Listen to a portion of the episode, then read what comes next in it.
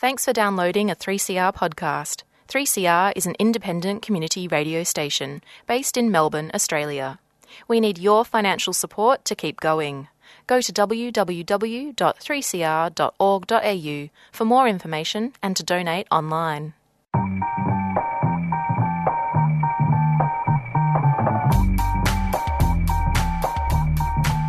Hi, and welcome to Women on the Line, Community Radio's National Women's Current Affairs program, produced at 3CR Community Radio in Melbourne and broadcast on the Community Radio Network.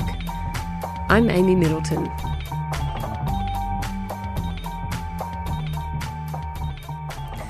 Amy Middleton here, and thanks for joining us for Women on the Line.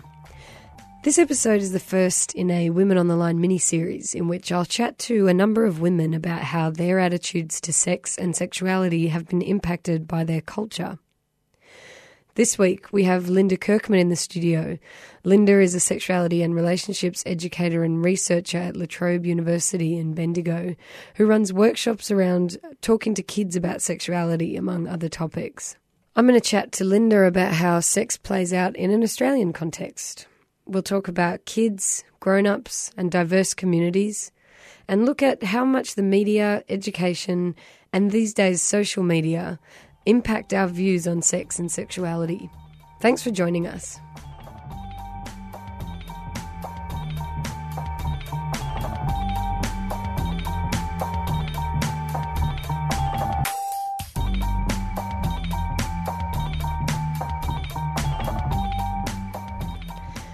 Amy Middleton here, and I'm with Linda Kirkman. Uh, Linda is a sexuality and relationships educator and researcher teaching health science and education at La Trobe University in Bendigo.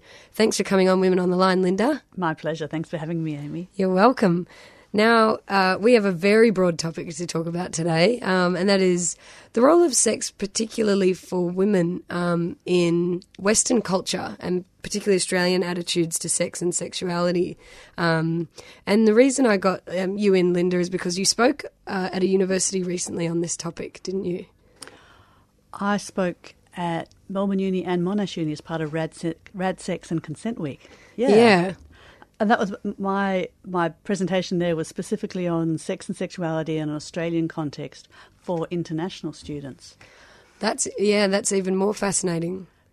So, so and I know we're not talking about the international students, but I wanted to today. But I wanted to. Um, I, I, pitched that particular talk because I wanted to. Um, uh, maybe just raise some awareness about how things are different for from some cultures coming to Australia and to make a safe space to talk about some of those issues.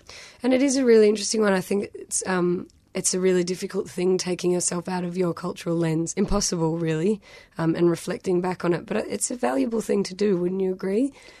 Certainly, and I and I, I think there's uh, when people go from one culture to another and immerse themselves in the new culture, they change, and so that when they go back, they're they're it's they have trouble fitting in when they go back again. So they're never they're not quite one or the other quite often. And there's there's a lot of literature on that. Right. And that would be very confusing.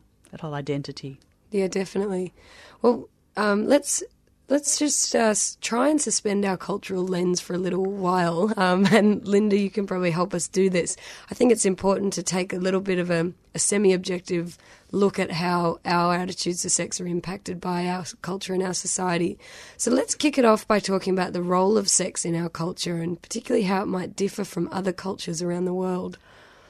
Well, I'll focus on the, on what I what what I see as Australian culture, and it's certainly i am I'm not a cultural theorist, and it's not necessarily sex is my specialty, but and sex education. I, th- I think there's there's there's sex in culture culture as seen in as mainstream media and mainstream popular depiction of sex mm. and sexuality, which is very heteronormative. Which I, but I don't think that actually that reflects what's really going on in people's lives. I think people so the role of sex is for is for pleasure and relationships and intimacy and and having a good time and sometimes making babies, but that's actually a pretty minor aspect of the role of sex. Um, but because the way it's depicted in, in, in the mainstream, it, as as mononormative and heteronormative, and yet a lot of people aren't living those kind of sexual lives. I think it, there's a, there's a bit of uh, confusion or dissonance with some people about what they do and what what they have to be seen to be doing. Mm, and I think that probably has a, a, lot to answer for in terms of our attitudes to sex because there does seem to be a lot of um, shame around sexuality and sexual desire in Western culture. Would you agree with that? A lot of my fellow sex educators have whole workshops where they address the issue of shame. So, and there's a, and there's a market for that. So clearly, that's that's a big thing. So yes, in answer to that question, but uh, it's it's also about um, I think the role of roles and expect social expectations about behaviour mm. is, is is a big factor in influencing how people feel about sex and what they're expected to do. So let's talk a little bit about uh, mononormativity, which ah, um, is a term that some of our listeners might not be familiar with. Thank you for bringing me up, pull you up on using jargon. Yeah. Uh, when I say mononormativity, what I mean is that you're expected to have one partner mm. at a time and that you will be faithful to that one partner. The alternative to the mononormative thing, which is consensual non monogamy, where people might be in a relationship and um, have other people in their relationship, whether it's in an all lots of different potential configure huge numbers of different potential configurations, but the idea is that it's negotiated and talked about, and and people are, and there's consideration and honesty and and generally a much more healthy approach to safer sex. All right, going back to a few of the things that characterise Western takes on sex. Um, you mentioned that reproduction is only a small part of it. yeah. Um, and do you have much knowledge of how that differs from other cultures around the world? Uh, well, the I think f- around the world, the expectation of sex, certainly sex education, it's all about the reproduction, and it's about the pathology. It's about how to make a baby, how not to get an infection at, at the same time. Um, the culture around teaching sex for pleasure is is pretty limited in in most places, as far as I'm aware the how we, I mean, because when people talk about sex, they're often talking about, in a safe way, it's about making babies. Mm. But because it's used everywhere, it's, it's it's it's a it's a marketing tool, and it's and it's a. Uh, uh, it's an employment influence. So, like, people will employ somebody who who seems to be sexually desirable. So if you've got people who are equally competent at doing a job, the person who has appeared, appears more attractive in whatever con- cultural context is more likely to get employed, even though that's not relevant to the work. And in that way, it, it would seem that sex permeates a whole host of facets of our society, not just sex. Yeah, yeah. sex and sexuality. Which kind of uh, leads me to think about sexuality and small or uh, uh, think about sexuality and relationship education and, and, and small children. We it's it's almost it's thought that, that it's because because when people think sex they think um, some kind of penetrative or in genital behavior. But but I, which isn't obviously what, what you're expecting of the newsreader necessarily even though they're expected to have a, women particularly certainly have a particular appearance but I, I'm of the view that it's really important that we start with with, with kids. This is a totally different segue, Amy. You mightn't want. so, with small children and babies, you want them to be comfortable with their bodies. You want them to be touched in a way that's tender and affectionate. I'm not talking about sexual touch of babies, but certainly just the the fact that we're so tactile and we need that that massage and contact. And then with language, you you, you use a correct names for body parts so people can can communicate. And you teach kids about um, about about communication skills and making friends and how and, and empathy for other people's feelings and being able to say no, I don't want to do that. So and learning about the idea of asking negotiation and consent, which which are all really important life skills that are useful when one comes to adult sexual relationships. But often we we perhaps I think one of the one of the issues with with healthy relationships and sexual sexuality and sexual communication is that it's it's got this really narrow vista. People think if you're talking sex, you will. There's this kind of linear model that of of behaviour. I could that's a, and that's and that's kind of it. But you, but you don't within that. You, you, there's people haven't necessarily had the skills or the or the the autonomy or the confidence to be able to say, I want to do this. I'm not doing that. Don't touch me there. Mm. Um, so this is an education issue. Well, and it's it's an education issue, but it's also about self knowledge and self assertiveness. So if you might know that you hate, you actually don't want to do that thing. So, for example, there is an expectation in, in with uh, of oral sex as a as a sexual behaviour. If somebody doesn't like that, or doesn't want to do it. It's almost as though, well, that they don't get the choice. Really, it's mm. it's it's expected. It's a social norm, so it's you just go along norm. with it. And and in my my view of the perfect relationship world, people people are able to say, "I really like doing this thing. I'm not so. I'm a bit squicked out by that one. Why don't we?" Why don't we just do this other thing, which is really fun and cool instead? Yeah. And having having that being at, but being able to talk about it and negotiate it.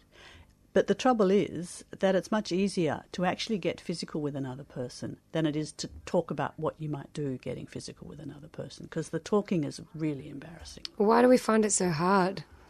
Um, and I think that's a cultural thing. It's and again going back to how we how we handle small children. If if you've got or if if you're uncomfortable around nudity or talking about um, relationships or body parts, or if a kid asks a question about somebody being looking different or being pregnant or how does the baby come from, and people freak out and react mm. in a particular it's react in an awkward and uncomfortable way, then the kids kids learn that that's taboo. So th- those people never get comfortable having those kind of conversations, even if it's just on more general things, not you know, it, not specifically about about their own intimate relationships.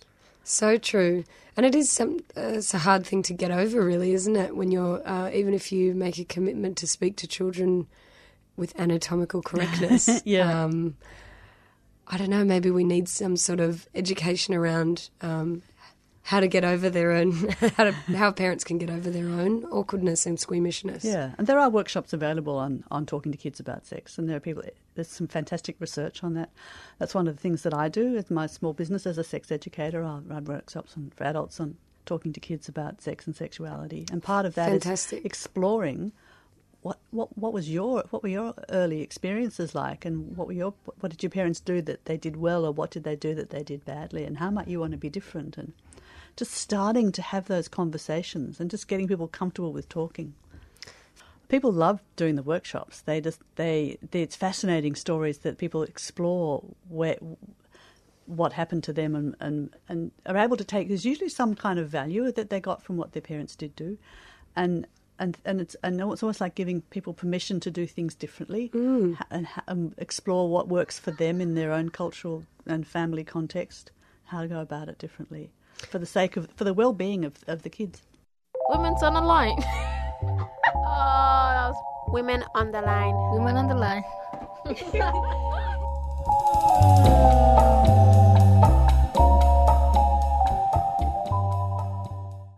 Hey, if you've just joined us, welcome to Women on the Line, and I'm speaking with Linda Kirkman, uh, a sexuality educator and lecturer at La Trobe University in Bendigo, about uh, women's sexuality and how our cultural context can impact our attitudes. And can you give us some examples of some valuable things and some not so valuable things that we might have learned from our parents? Simply giving your child a book and say, go and read this, ask me if you've got questions. A book about about like puberty, that's not valuable. I mean, having books to read is helpful, but but the idea that you take this book away and read it in private, and and and maybe you might ask have a very awkward parent who's expecting you to ask questions and clearly doesn't want you to because they're awkward. so that's that's a way of not doing it. Um, and yet, such a familiar story. Such a familiar story. And but don't go to the other extreme either, or and have um, uh, bring in numbers of partners and and and allow your child to to be really fully full on exposed to adult sexual behaviour at a young age, because that's that's not comfortable for or appropriate for kids either. So I've had people talk about both those kind of experiences in my workshops. And what recommendations do you make? Where's the happy medium? Oh, the happy medium is is so, much of it boils down to attitude. It's about being comfortable with yourself to start with, and then and then when you're talking about um, the people you know and the relationships and body stuff, and just and and having creating a safe space for kids to be comfortable to ask questions and learning and learning how to um, come up with some strategies. Because there'll be times where you don't want to talk about it where it's inappropriate. So being able to be comfortable to say look that's a really good question I'm actually not want to answer can I talk to you about this is not a, a right time for whatever mm. reason can we talk about it later and then making sure that later happens and in a way that's comfortable the idea that education sets us up for um, cultural norms or mainstream ideas or attitudes about sex is an interesting one, given that our sex education in this country is arguably pretty narrow. There's some awesome stuff that happens, and certainly here in Victoria, where we are, the the, the policy in the ed- education department state stuff is great. Mm. Um, it's just how it's practiced individually in schools, which depends on whether there's a champion in the school who wants to teach it, and whether the the principal and the admin staff or you know the leadership staff are okay with it. So does the sex education model that's handed out to schools is actually up to standard? It's yeah, it's really age appropriate and it's really uh, diversity, gender and sexuality diversity inclusive, and um, there's there's some fantastic resource materials available. So there's um, Catching On Early, which is a resource for primary school teachers, and um, Catching On, which is a and catching online. I think then they're all available. If you just Google those terms, I'm sure you'd come up with them. And it ex, ex, it's not it, it, explores negotiation and consent and and attitudes as well as all. I mean, you expect to get some of the safety stuff and some of the practical things, but a lot of it is about the relationship and attitude and thinking and being able to think about um, the diverse ways that that, that people need to be able to express themselves and communicate. Mm. And consent is an interesting one. I mean, I don't remember hearing that word at all when I was at school. Um, I don't think I knew what it meant until I was a, an adult. Um, certainly not in terms of sex education. Do you think that's changing now? I think I think I think you find that with there's a real gender divide around expectations of consent, and there's um, uh, and there's still gendered norms about not wanting to hurt the other person, like women particularly, not wanting to hurt the other person's feelings. So they might go along with something even though they don't really want to because because they're concerned if they say no that the other person might be upset or if they change their mind. Um, I'd like to talk a bit more about this, uh, the idea of gender and how that plays out in sexuality in an Australian context, because I think it's a fraught one. Oh, it frustrates me as a. I mean, I'm in my fifties, and I'm, and and I'm very proud feminist, and for me that um, that means part of what that means is that that that um, body autonomy and, and and and mutual respect for who, who whoever you are, but but and, and, and equality and equity. But what I'm it makes me really sad that the the, the gendered culture is still really strong. This, the whole slut stud divide is still out there, and I really wish it wasn't. And so part of that, like, just I teach first year students and I um, uni students, and was asking them recently about about attitudes. What's what's just informally having conversations, mm. and there's the there's still the you know the young man has a number of partners. That's pretty cool. The young woman has a number of partners. That's not okay. So there's still that sort of that, that's still part of the part of the the culture. Seems to be a global one. That does seem to yeah. That one's not going to go away in a hurry. I think it will. I, I'm hope. I'm very optimistic. I hope it will. You are, aren't you? and I think the and the, and it depends on who you hang out with too.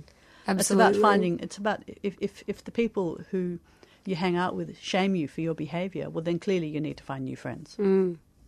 Look, I think there are some pockets of Australia that are um, a lot more conservative than others, and probably the concept of slut shaming, as we call it, which is um, making somebody feel bad for their essentially their sexual desires. Mm. Thank you for bringing up on another jar- more jargon. I'm the dictionary over here.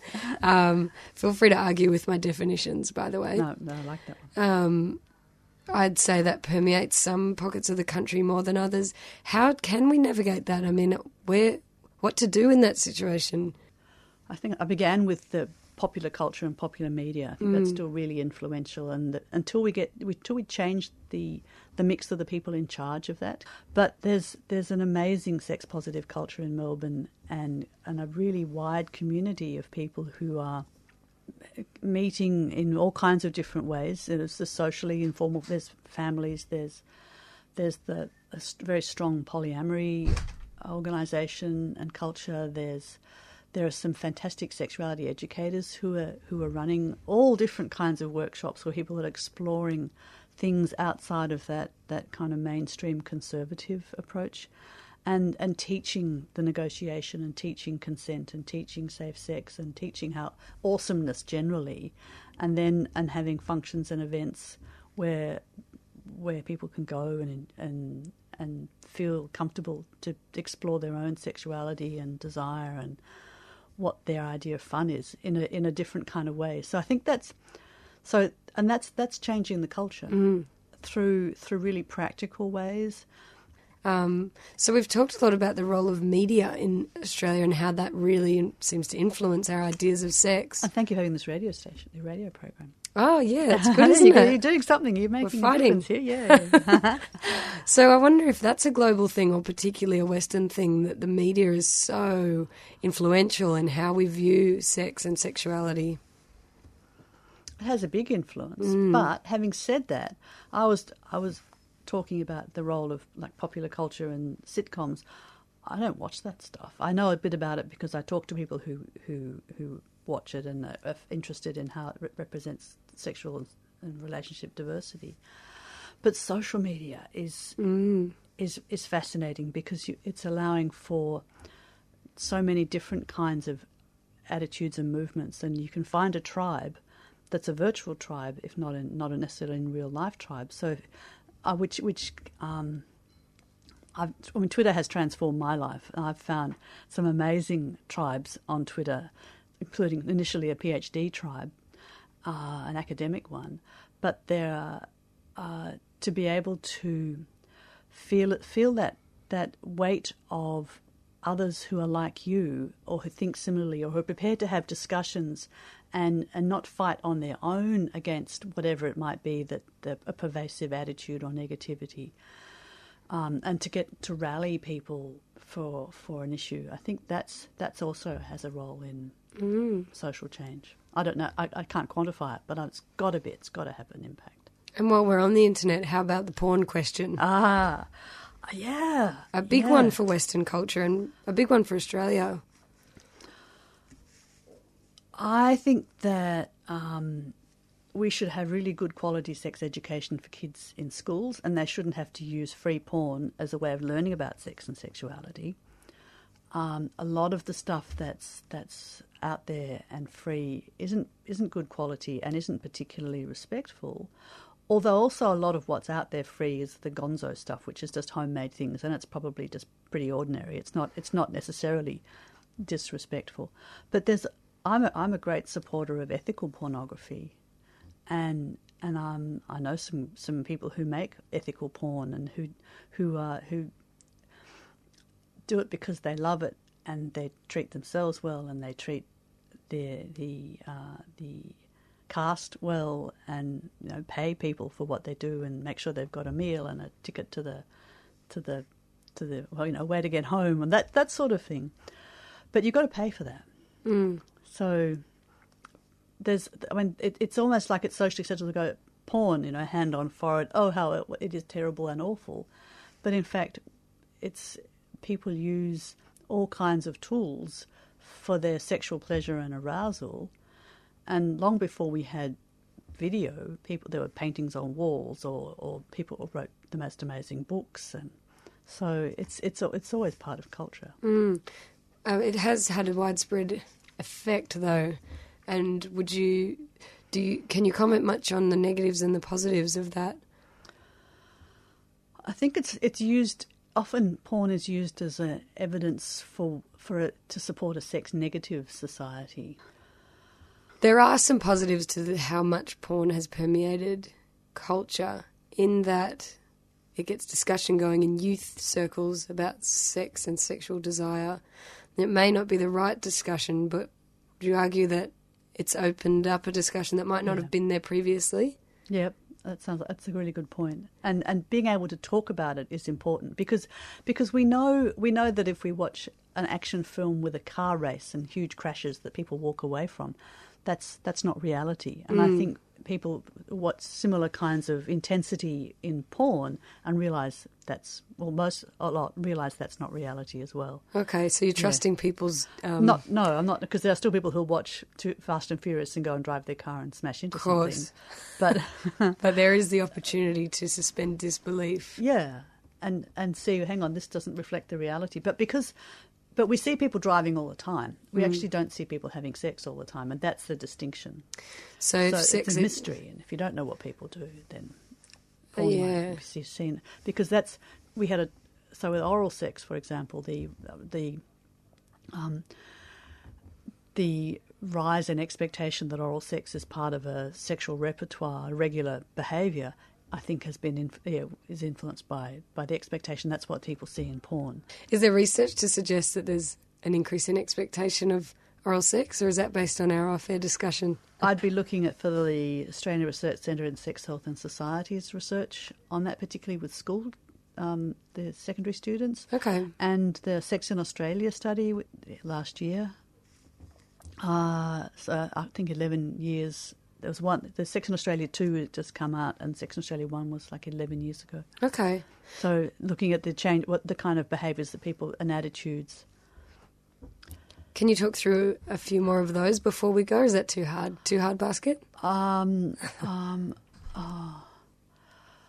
It's it's interesting that people seem to be the, having what I was saying about the the diversity in relationships, the expectations about monogamy seemed to be becoming more conservative, not less. Is what this the um. But what was interesting in the in the research around that was that they're consistently, and it might even have been two or three percent of people who said, "No, we are not monogamous, and we have talked about it, and that's okay in our relationship."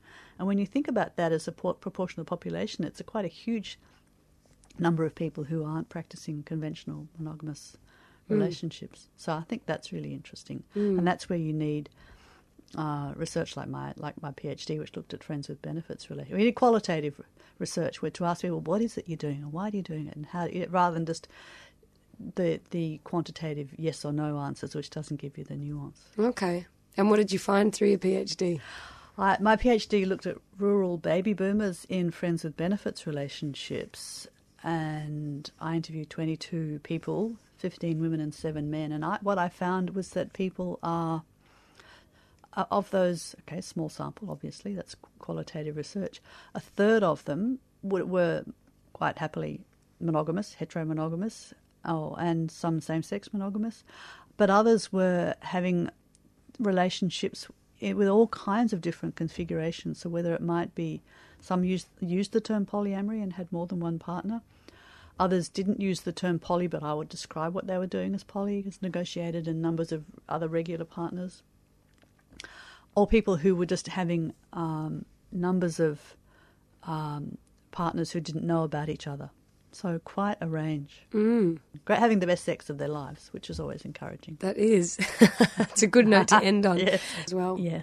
All right. Thank you so much for being on Women on the Line, Linda. Thank you very much for having me, Amy.